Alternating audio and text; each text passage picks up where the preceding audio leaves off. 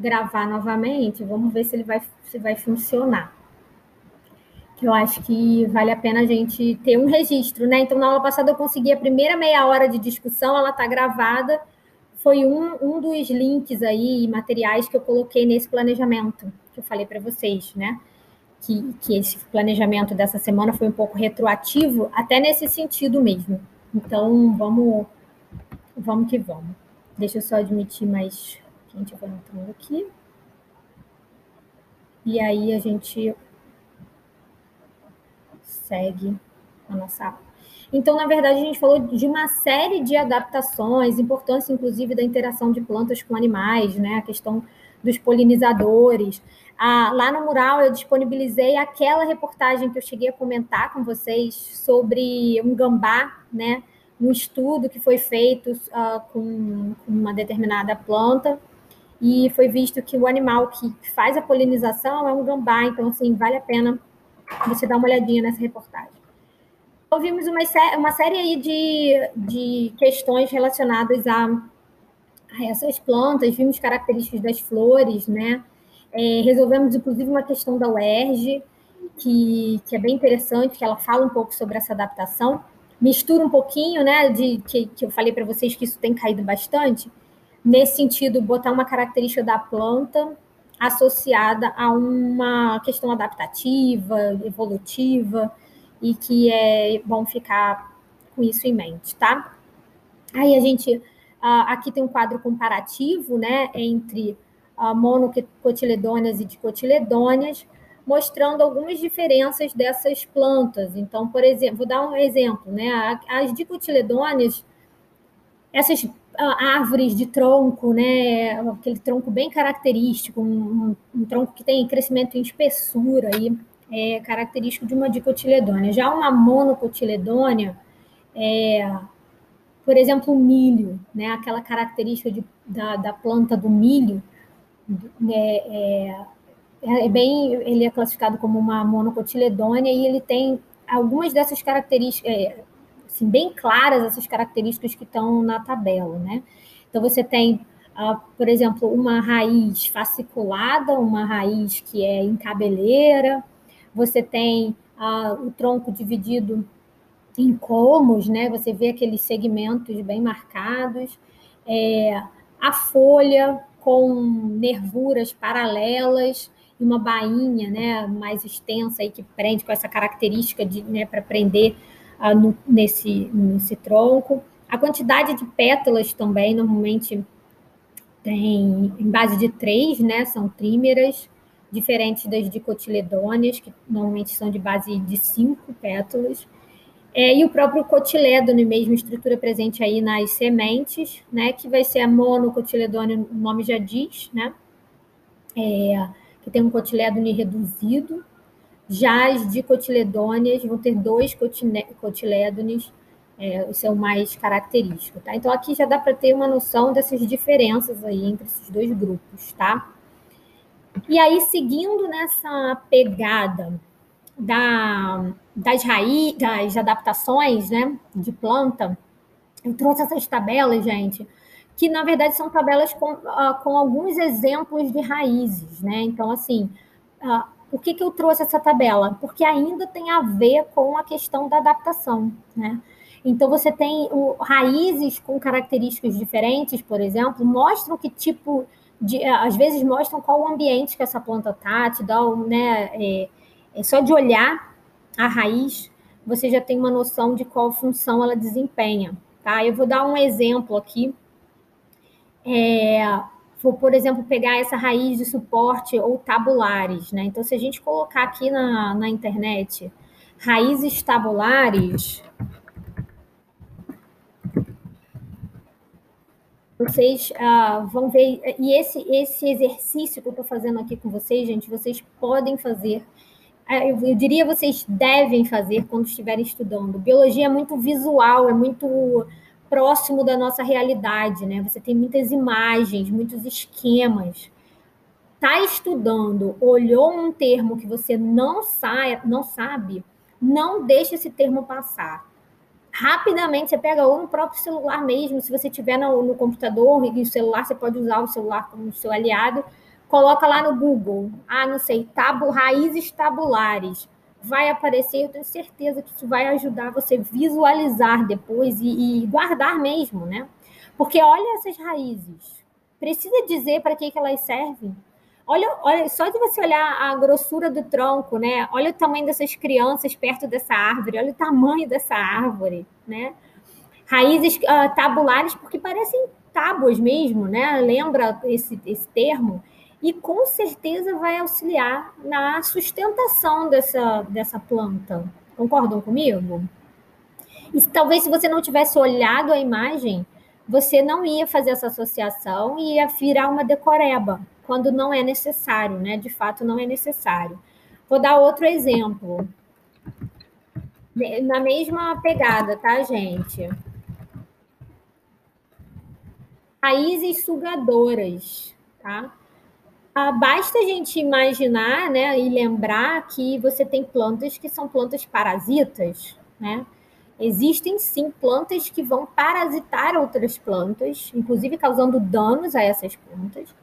E as raízes, por exemplo, as raízes sugadoras, permitem que essas plantas parasitas extraiam a, a seiva, enfim, os nutrientes da planta que ela hospedeira, né? Da planta que ela está é, parasitando. Então, sim, existe é, é, existe, existem plantas parasitas de outras plantas e elas, essas plantas parasitas possuem estruturas que permitem esse parasitismo, permitem essa relação, tá? É, aproveito para falar uh, rapidamente, assim, só para citar que às vezes cai no vestibular isso, tá, gente? É, orquídea não é planta parasita, tá? Então, fiquem atentos, porque não necessariamente quando uma planta está sobre a outra, né, está tá associada ao tronco da outra, ela está sugando os nutrientes da, dessa outra planta, tá? É, na verdade, é uma planta epífita, é, na verdade, ela, ela vai é, tá ali, na verdade, como uma como uma inquilina, né? Ela está ali só mesmo Uh, para ter uma melhor, uh, enfim, isso, isso permitir uma melhor eficiência de sobrevivência, essa relação, tá? Mas ela não está sugando a seiva da planta que ela que ela está sobre, né? Não está. Ela está mesmo ali por melhores condições de luminosidade, por exemplo, né? É, então, não é uma relação de parasitismo, tá? Só para ficar isso em mente, porque às vezes a orquídea cai aí, vem no vestibular, e você não pode confundir com esse tipo de relação. Não é uma relação de parasitismo, tudo bem? É, a gente tem, por exemplo, né, outros tipos de raízes aí, que também o nome já diz, mas se não diz, tá aqui, tá? A sugadora tá aqui. É, uma outra coisa que é super interessante também a gente pensar que lembra que a gente já comentou isso que existem. Deixa eu ver se eu acho. Tinha até um resumo super legal aqui. Talvez eu ache, não sei, mas é, a gente viu que as plantas elas possuem dois tipos de seiva, né? A seiva bruta e a seiva elaborada. A seiva bruta é basicamente água, sais, enfim. É, e a seiva elaborada é, de fato tem a glicose, que a planta, enfim, gastou energia para a sua produção, né? Tem todo um processo de produção que vai permitir a produção dessa, desse açúcar, e esse açúcar vai estar lá na seiva elaborada para circular pelas, por essa planta. Tá, até aí tudo bem. Existem uh, parasitas que, na verdade, vão absorver, né? Vão, na hora que estiverem parasitando a outra planta, eles vão sugar e vão captar a seiva bruta, tá? É, e tem o outro tipo de parasita que, na verdade, vai é, pegar a seiva elaborada, tá bom? Esses dois, talvez seja isso, eu vou colocar, tá? Talvez seja. É, acho que era isso aqui mesmo. Aqui tem um pouquinho falando desses dois tipos de parasita de planta. Então, uh, exemplos, tá? O cipó chumbo e a erva de passarinho são uh, parasitas com propriedades diferentes, tá?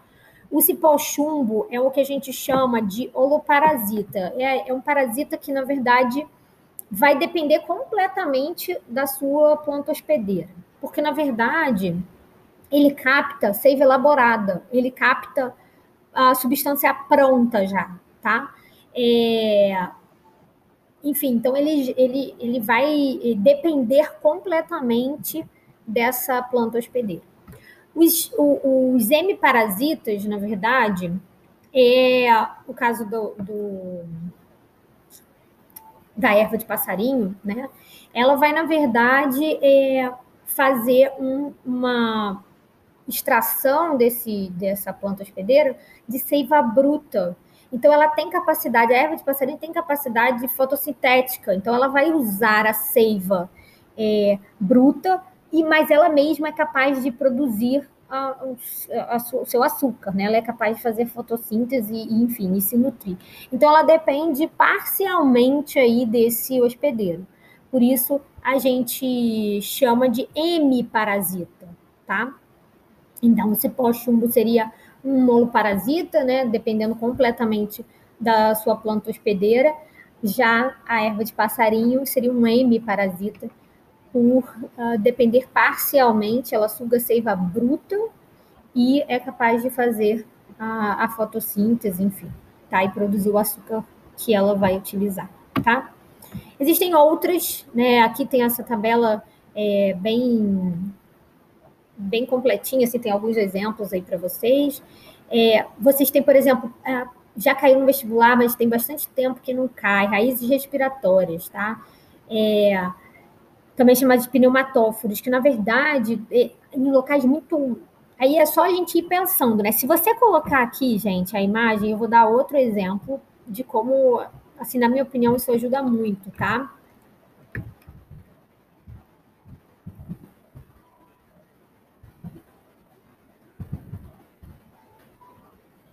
Aqui.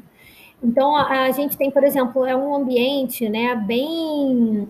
É, encharcado, né? Então, um ambiente que, na verdade, é muito cheio de água. Então, essas raízes vão uh, ficar mais suspensas, né? Para permitir mesmo que haja troca né, é, de gases, e isso ajuda aí nesse, nesse processo, tá? Então, a gente tem como, uh, talvez, vou tentar pegar uma mais perto aqui, não sei se eu vou acertar na imagem, mas porque às vezes fica pequeno. Mas vale a pena vocês irem estudando e olhando dessa maneira, tá, gente? Então, reparem que é um, um solo muito encharcado, né? Um solo com bastante água.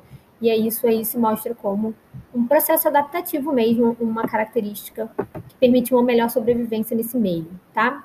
Então, basicamente, é isso. Então, tem outras ali, claro, você pode ir checando. É, e vai olhando, vai fazendo esse trabalho que vale super a pena, tá? Então, dei alguns exemplos. Claro que tem as tuberosas, que de vez em quando também é citado, que é de reserva de alimento, né? Como, por exemplo, cenoura. E aí, é, é uma outra propriedade da raiz. Essa, algumas raízes têm um acúmulo é, bem, bem substancial de, de alimento, né? De reserva ali de nutrientes. E aí são caracterizadas como raízes tuberosas, tá? Caules também, uh, você tem uma série de adaptações, né, e tipos de caule. A gente falou é, de algumas especializações, né, a gente falou, inclusive, uh, do cacto, né, uh, entrou aí. A gente tem, por exemplo, caules que tem comos, né, como, por exemplo, da cana-de-açúcar, aquele bem dividido. É, você tem aqueles mais clássicos, né, que são os, os troncos, e aí você tem uh, de árvores, aquele o mais classicão. Rastejantes, então quem já viu uma plantação de abóbora, por exemplo, ele vai bem rente ao chão, tá? Então você tem aí uma série também de uma série de, de é, especializações desse caule. Vale falar um pouquinho aqui, né, sobre esses caules subterrâneos, mais especificamente da bananeira, aquilo que você vê, gente, para cima não é caule, tá? É, então, na verdade, ele está é, tá dentro desse, dessa classe de caules subterrâneos, né, no caso da bananeira. Por isso que quando você corta bananeira, nasce mais bananeira, corta bananeira, nasce mais bananeira, tá bom? Então, na verdade, é, é, é um caule subterrâneo no, da, da bananeira.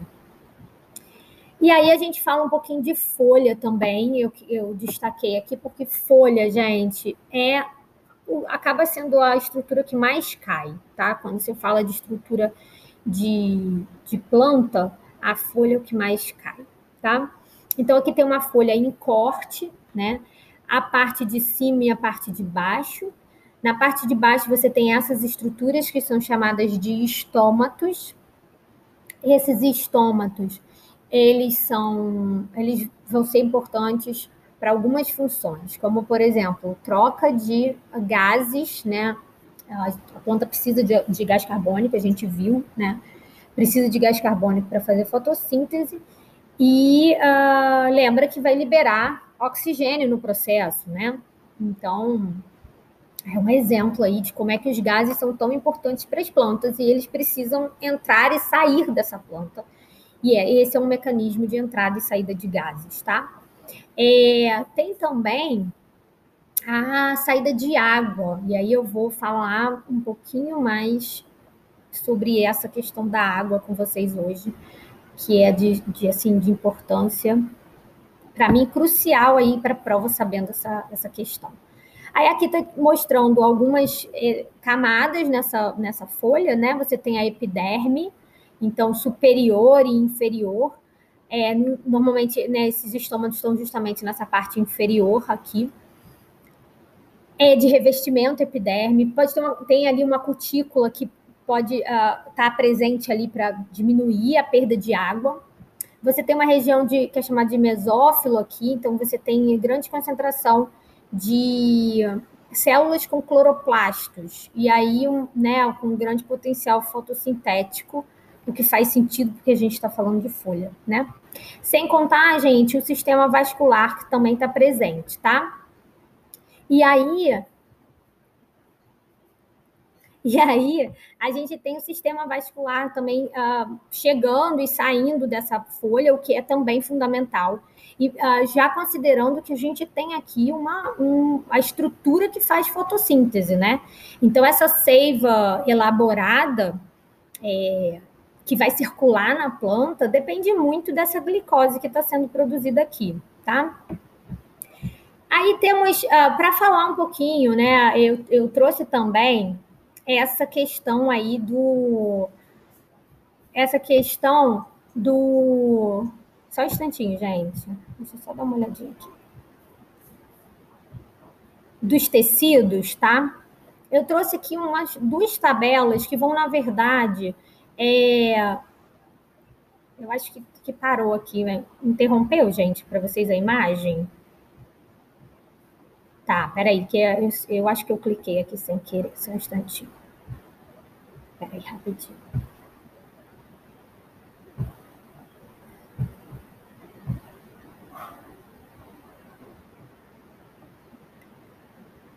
E aí eu não vou ficar me atendo muito à questão dos tecidos, tá, gente? Apesar de ser importante para você entender um pouco da estrutura da planta e tudo mais, porque na verdade eu quero discutir algumas coisas que eu acho que são é, assim mais propensas a cair no vestibular, tá?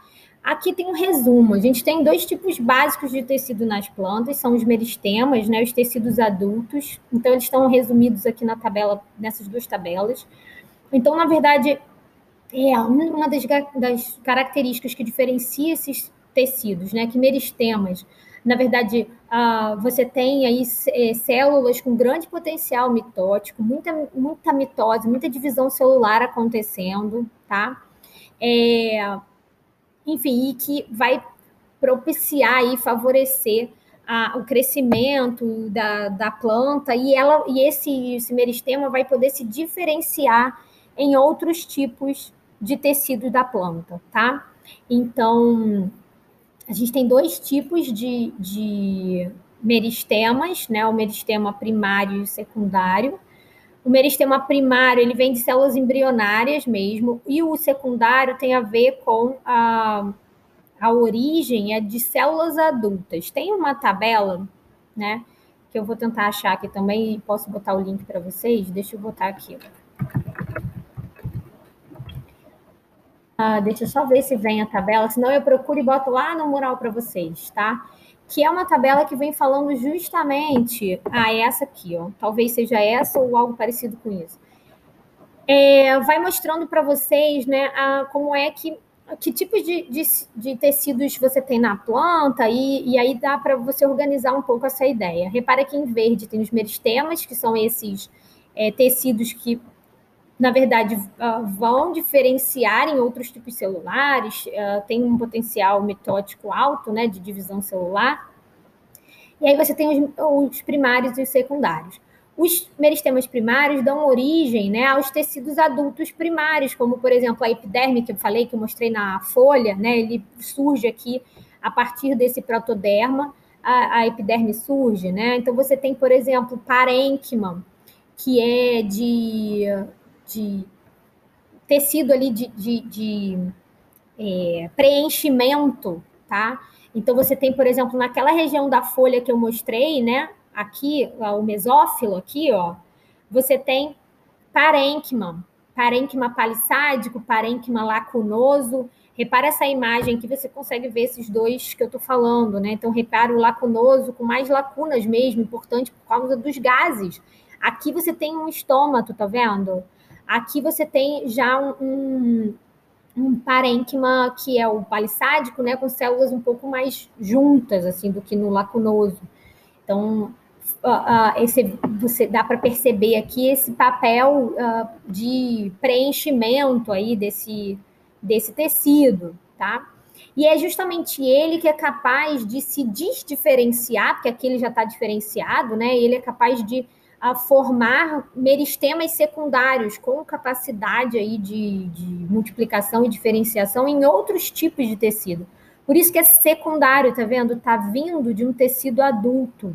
Então você tem o primário, que vem de células lá embrionárias, por exemplo, na, nas regiões apicais de caule, né? Onde tem ali a, a, a crescimento de novas partes da planta, né? Se eu colocar aqui, ó.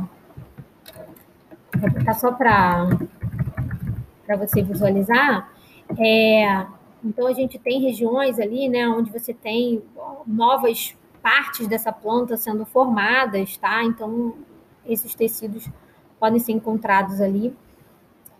E aí você tem então esse meristema primário que vem de células embrionárias e você tem o secundário que veio de um tecido adulto, né, já diferenciado, mas que uh, tornou a ter essa capacidade característica de meristemas, tá? E aí é, você tem um tecido adulto a parte que surge a partir desse meristema secundário chamado de tecido adulto secundário, tá? Então, basicamente, uh, sobre tecidos, eu gostaria mais de falar assim, bem geral com vocês.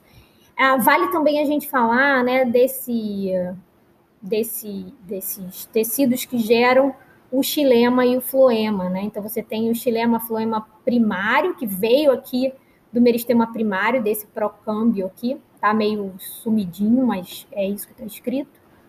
E você tem também uh, tecidos vasculares, tecidos de transporte que vêm de meristemas secundários, tá? Esses, tanto, tanto esse xilema floema quanto esses estão relacionados aí ao transporte de substâncias, tá bom? E aí, eu já já... É, deixa eu só dar um, uma, um minutinho aqui, gente, só um minutinho.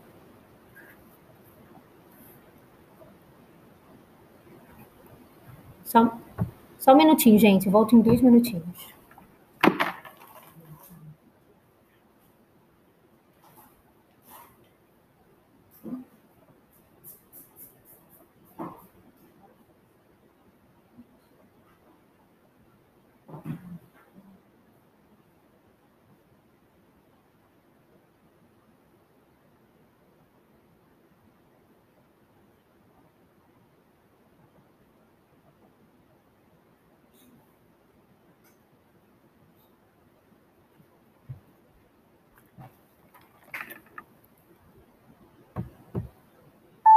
Voltei. Talvez eu tenha que parar aqui no Anchor de novo e. Tá vendo? Já tá aí 24 minutos.